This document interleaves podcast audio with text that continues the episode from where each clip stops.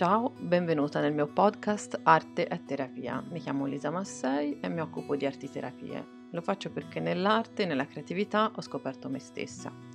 Per lavorare con me non è importante essere artisti, pittori, artigiani o creativi in genere. In verità la mia filosofia è che tutti possano tenere un lapis in mano e disegnare infatti significa tracciare segni.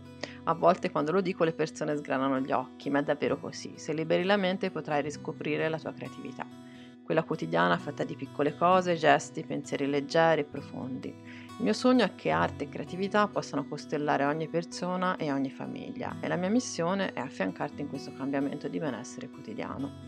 Se vuoi seguirmi mi trovi sul mio sito www.lisamassei.it oppure sui social. Allora, nella puntata di oggi vi parlerò di un concetto un po' strano, che potrà apparirvi appunto un po' particolare, ovvero il vuoto fertile. Eh, che cos'è? È uno spazio interiore utile a nutrire la nostra creatività, secondo me, ovvero ehm, nei momenti di lentezza è importante appunto ritagliarsi degli spazi di sana noia in cui insomma possiamo nutrire veramente la nostra creatività e ripartire con la giusta energia la giusta energia creativa, ecco come mi piace definirla a me. Eh, perché parlare appunto in questi termini, non per, come dire, per uh, parlare sempre di cose mh, mm, che non piacciono, eh, perché penso che siano utili, quindi ho un po' questo pallino di voler tirare fuori argomenti o termini che normalmente non ci piacciono perché penso che siano spesso molto utili a farci crescere, a cambiare. Parlare di vuoto, infatti, nella nostra società non solo non è ben visto, ma è proprio caldamente scoraggiato. Basta pensare che appunto pubblicità, eh, a livello politico, insomma in generale siamo molto bombardati dall'idea di riempire dei vuoti, hm? eh, di fare, di darsi sempre da fare, fare, fare, fare. Hm? Eh, quindi la parola vuoto è spesso associata anche purtroppo a morte, noia, paura, perdere tempo e all'ignoto. Mm? Ma c'è anche appunto un vuoto che può dirsi secondo me fertile, è un vuoto fatto appunto di lentezza, gentilezza, ascolto, è uno spazio di saggia noia anteriore, uno spazio non riempito, cioè da impegni, che ti mette di fronte alla tua capacità di fermarti eh, riflettere e stare senza fare, una, diciamo, una dote che è sempre più rara mh, mm, e quindi va coltivata, va un pochino ri- ricercata, ritrovata. Infatti molti di noi non sanno più cosa sia uno spazio di questo tipo, un po' per eh, stress, paura di fermarsi, incertezza, tutte cose che insomma ci spingono a non farlo mai o a farlo quando mai il nostro corpo ci ha mandato segnali da un bel po' che non, non eh, abbiamo preso in considerazione e quindi cosa su- succede? Che mm, quando a lungo no, ignoriamo questi segnali, quando ci decidiamo finalmente a fermarci, in qualche modo è troppo tardi e quindi cosa succede? Che non riusciamo a rilassarci, somatizziamo e siamo improvvisamente dominate da acciacchi vari. Per accogliere il vuoto fertile bisogna però imparare, mm, e questo c'è poco da, da scappare, eh, imparare ad ascoltare il nostro corpo, imparare a capire le nostre reazioni, ad accettare aspetti della vita che spesso siamo abituati a ignorare. Mm. Il vuoto è un tema che affronto spesso anche con le mie clienti e a volte andando un pochino a scavare dietro l'ansia di riempire, di fare, di fare, eccetera Purtroppo c'è un lutto non elaborato o un bisogno di non fermarsi perché farlo sarebbe troppo doloroso, quindi mm, un po' entrambi gli aspetti. Allora, oggi volevo darvi qualche spunto su come coltivare appunto e accogliere il, vo- il voto fertile.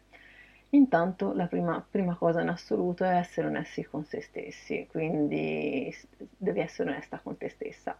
E se tendi a riempire le tue giornate, chiediti perché lo fai se ti rispondi in modo massificato, ovvero ti dici che eh, no, tanto con la vita è così, eh, adesso la mia situazione non può cambiare, eccetera, e non posso fare altrimenti, chiediti se veramente è così, cioè proprio sempre essere onesti il più possibile con se stessi.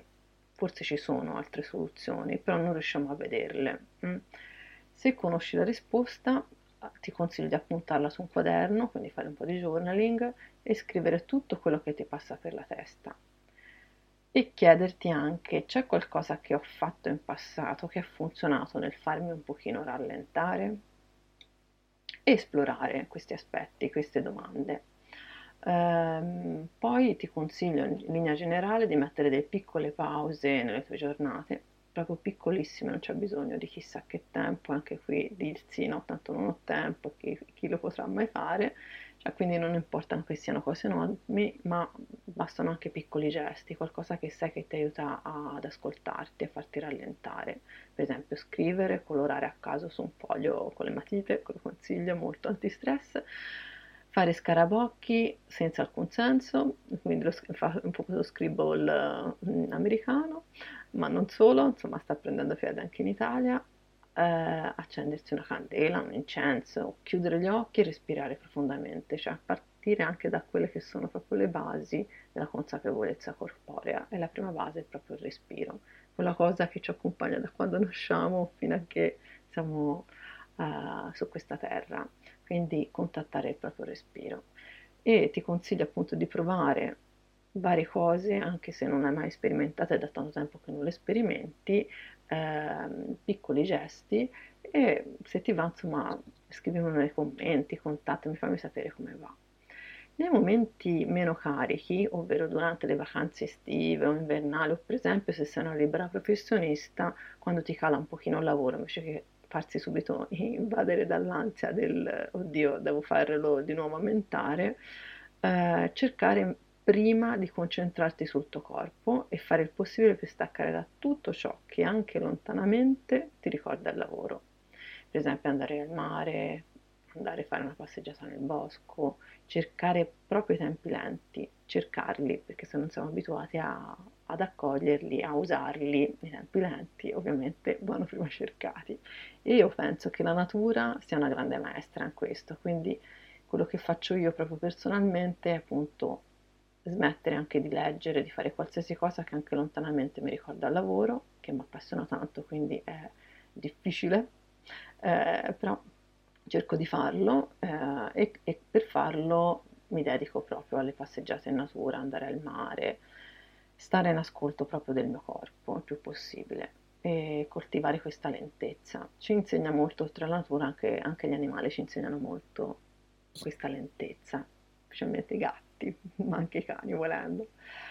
Dopo e solo dopo che ti sei ascoltata, che ti sei concessa del vuoto fertile, può tornare, secondo me, una sana e ricca creatività, proprio piena, nella sua pienezza. E potevo concludere dicendoti di ricordarti che anche la terra si riposa prima di dare nuovi frutti.